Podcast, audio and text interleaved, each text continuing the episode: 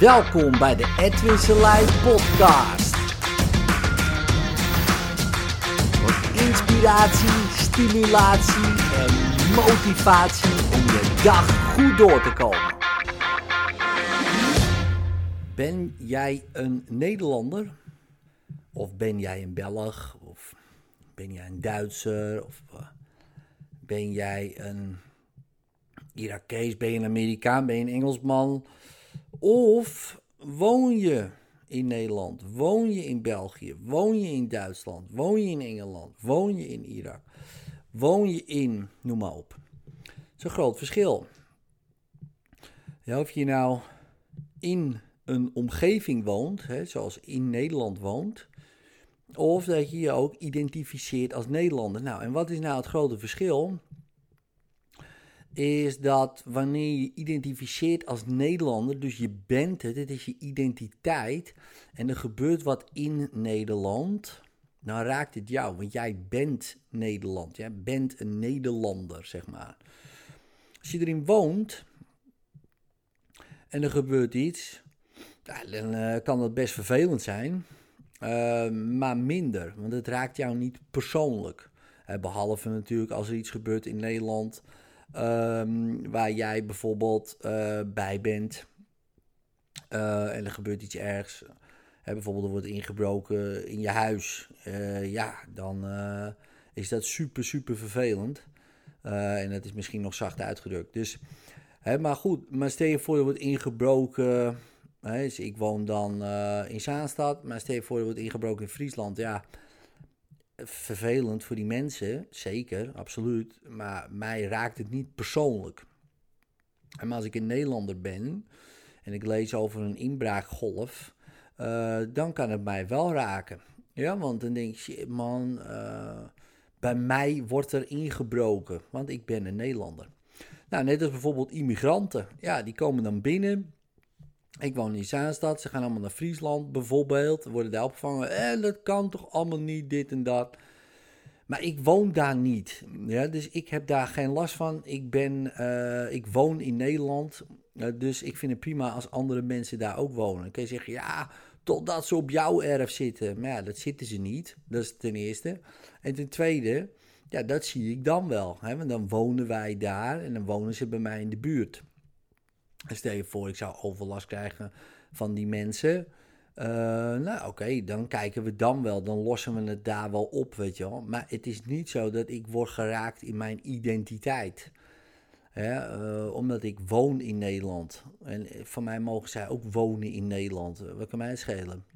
Ja, en ik, ik wil ook overal kunnen wonen waar ik wil. En, en die mensen ook. Nou, prima. Nou, daar, zijn, daar kan je het mee eens zijn of niet. Prima dus, uh, maar vaak is het zo dat mensen zich dan identificeren met, in dit geval, hun omgeving. Dat kan ook zijn bijvoorbeeld als supporter. Dus ik identificeer mij met een club. Bijvoorbeeld Ajax of Feyenoord of Utrecht of, uh, of welke club dan ook. En dan ben ik een Feyenoorder of ik ben een Ajaxiet. Ja, en wanneer Ajax dan bijvoorbeeld verliest, dan doet het mij pijn. ik ken wel mensen die zijn Ajaxide. Ja, als dan Ajax verliest, um, ja, dan, uh, dan zijn ze echt van slag. Maar, maar sommigen die, uh, die kunnen gewoon ook niet werken. dan, omdat ze worden geraakt in hun identiteit. Maar als jij um, naar Ajax kijkt, en je, je bent ook een je bent uh, supporter of je, je support ze, dat is heel wat anders dus ik ben bijvoorbeeld Edwin, nou, bijvoorbeeld, ik ben Edwin, ik ben natuurlijk niet alleen mijn naam, maar ik ben Edwin en ik support Ajax. Nou, en, en ze verliezen, dan verlies ik niet, want zij verliezen. Want ik identificeer me niet uh, met het hele elftal uh, en met die club, ik support ze. En het kan bijvoorbeeld voor Feyenoord, dat je zegt van nou, ik support Feyenoord. En ik kijk en als ze verliezen, ja, jammer. En als ze winnen, tof of zo. Hè? En dat zie je bij het Nederlands elftal. Ehm, en dat hoor je dan ook in taal. Van ja, we hebben gewonnen. Ja, jij zat gewoon met je bierbuik uh, Heineken's te zuipen en een zak chips uh, weg te vreten. je hebt helemaal niks gedaan. Uh, je kwam amper overeind bij het doelpunt bij spreken. Um, maar we hebben gewonnen. En, en als ze dan hebben verloren, ja, zij hebben verloren in plaats van wij hebben verloren. En sommige mensen zeggen wel, wij hebben verloren. En die zijn helemaal verslag. Maar, die, maar die, omdat die zich dan identificeren. En dat verschil is super interessant. Je hoort het ook in taal. Je hoort het ook uh, ouders zeggen tegen hun kinderen. in plaats van jij doet dom, wat natuurlijk geen handige uitspraak is, zegt ze je bent dom. Dus je identificeert je met domheid. Jij bent dom. Dus je hele van het puntje van je hoofd het puntje van je teen, alle cellen in je lichaam zijn dom. Daar komt het dan op neer. Terwijl misschien doe je wel domme dingen. Ook dat is natuurlijk weer heel subjectief. Hè? Wat zijn dan domme dingen? Maar bijvoorbeeld. Maar alleen dat verschil al. Al kan je het nog natuurlijk handiger formuleren. Dat, uh, dat snap je zelf ook wel, denk ik. Um, maar dat zou al een stuk beter zijn. Hè? Nou, je doet wel uh, domme dingen. Dat zou een stuk beter zijn als jij bent dom. Tuurlijk kan het nog veel beter. Hè? Um, maar goed, dat zou al een goed uh, ding zijn om zeg maar die niveaus uh, te scheiden. Nou, welke niveaus heb je bijvoorbeeld? Je hebt omgeving en dan gedrag. Hè, dus wat doe je waar? Dus de context, de omgeving. En wat doe je dan? Bijvoorbeeld, nou, ik kijk naar een voetbalwedstrijd. Hoe doe je dat? Nou, met mijn ogen hè, bijvoorbeeld. Hè, dus ik heb ik een strategie voor. Waarom doe je dat? Wat vind je daar belangrijk aan? Nou, dat wordt dan wat onbewuster. En wie ben je als je daar naar kijkt? Nou, dan kan je zeggen, ja, ik ben de supporter. Um, dat is heel wat anders als ik ben bijvoorbeeld de Ajaxiet, ik ben de Feyenoorder.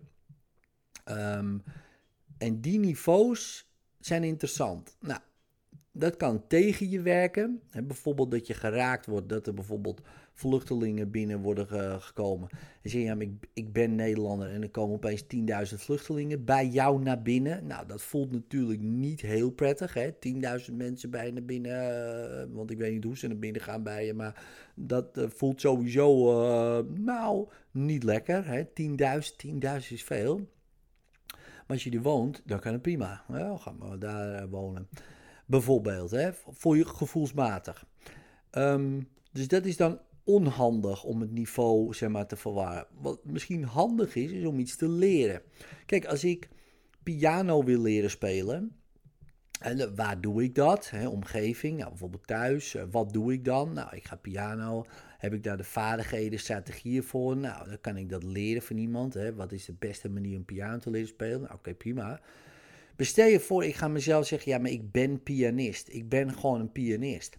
Nou, dan ben ik dat natuurlijk helemaal niet, want ik moet het nog leren. Maar dan is het is veel makkelijker dan te leren spelen. Want als ik pianist ben en ik kan in die rol stappen, dan geloof ik in ieder geval dat ik het kan.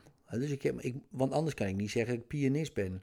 Ik geloof dat ik het in ieder geval kan. Ik geloof dat ik het kan leren. Ik geloof, ja, ik geloof heel veel dingen uh, om sowieso te kunnen zeggen ik ben pianist. Dus zal ik ook veel makkelijker piano leren spelen en kunnen spelen. Veel sneller, vele malen sneller. En dat doen wij ook in de opleiding. We leren mensen geen hypnose. We zetten ze in de rol van hypnotiseur. En daarom gaat het zo snel. En opeens kunnen ze hypnotiseren. En de volgende stap zetten we ze in de rol van de therapeut. En opeens kunnen ze heel snel mensen helpen. Nou, en die combinatie is dan hypnotherapeut. Maar dat begint bij een rol aannemen. Kijk, de vaardigheid leren, kan je denken, ja, ik vind het moeilijk, weet je wel, want ik ben een bouwvakker en dan moet ik opeens hypnose leren. Ja, dan, uh, poeh, dat kan best moeilijk zijn. Um, maar als ik ben hypnotiseur, ja, dan geloof ik in ieder geval dat ik, dat, dat ik kan hypnotiseren, want anders ben ik geen hypnotiseur natuurlijk. Uh, ik geloof dat het bestaat. Ik geloof dat uh, ik het kan. Ik geloof dat mensen erin kunnen. Um, nou, ik, ik, ik moet heel veel dingen eigenlijk onbewust geloven, zodat ik kan zeggen dat ik hypnotiseur ben. Het fenomeen bestaat, hypnose. Nou, en dat scheelt weer. Want als ik het ga leren, kan ik bijvoorbeeld twijfelen. Ja, kan ik het wel? Uh, bestaat het wel? Kunnen mensen er wel in? Doen ze, is het niet nep? Nou, allemaal van dat soort dingen. Kan ik geloven? Kan ik over gaan twijfelen? Als ik het ga leren, bijvoorbeeld. Maar als ik meteen in die rol stap, ik ben hypnotiseur, ja, dan twijfel ik in ieder geval daar niet meer over. En dan gaat het leren veel sneller.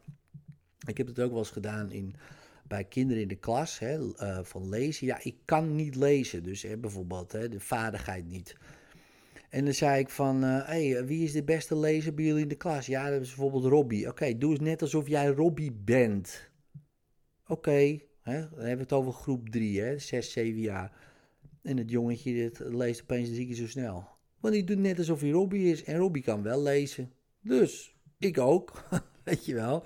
En um, natuurlijk moeten ze dan wel dat al geleerd hebben. Maar dan zie je gewoon dat wanneer ze die rol aannemen, dat er heel veel uh, overtuigingen veranderen. Ja, omdat je in een andere rol zit. En opeens dat de vaardigheid sneller wordt geleerd en dat je het ook meer, uh, veel sneller kan. Ja, dus dan is het handig om um, ja, die rol aan te nemen. Ja, en onhandig is het. Um, bijvoorbeeld, ja. Als je zegt dat je Nederlander bent, of dat je woont in Nederland en er gebeuren allemaal dingen in Nederland wat jou raakt. Terwijl ja, wat heb je er eigenlijk, ja, um, als je echt goed erover nadenkt, wat, wat doet het jou persoonlijk? Weinig waarschijnlijk. Dan is het handig om te zeggen, nou ik woon er, ik ben het niet. Ja, dus uh, nou, doe er je voordeel mee. Dit was mijn rant. Later.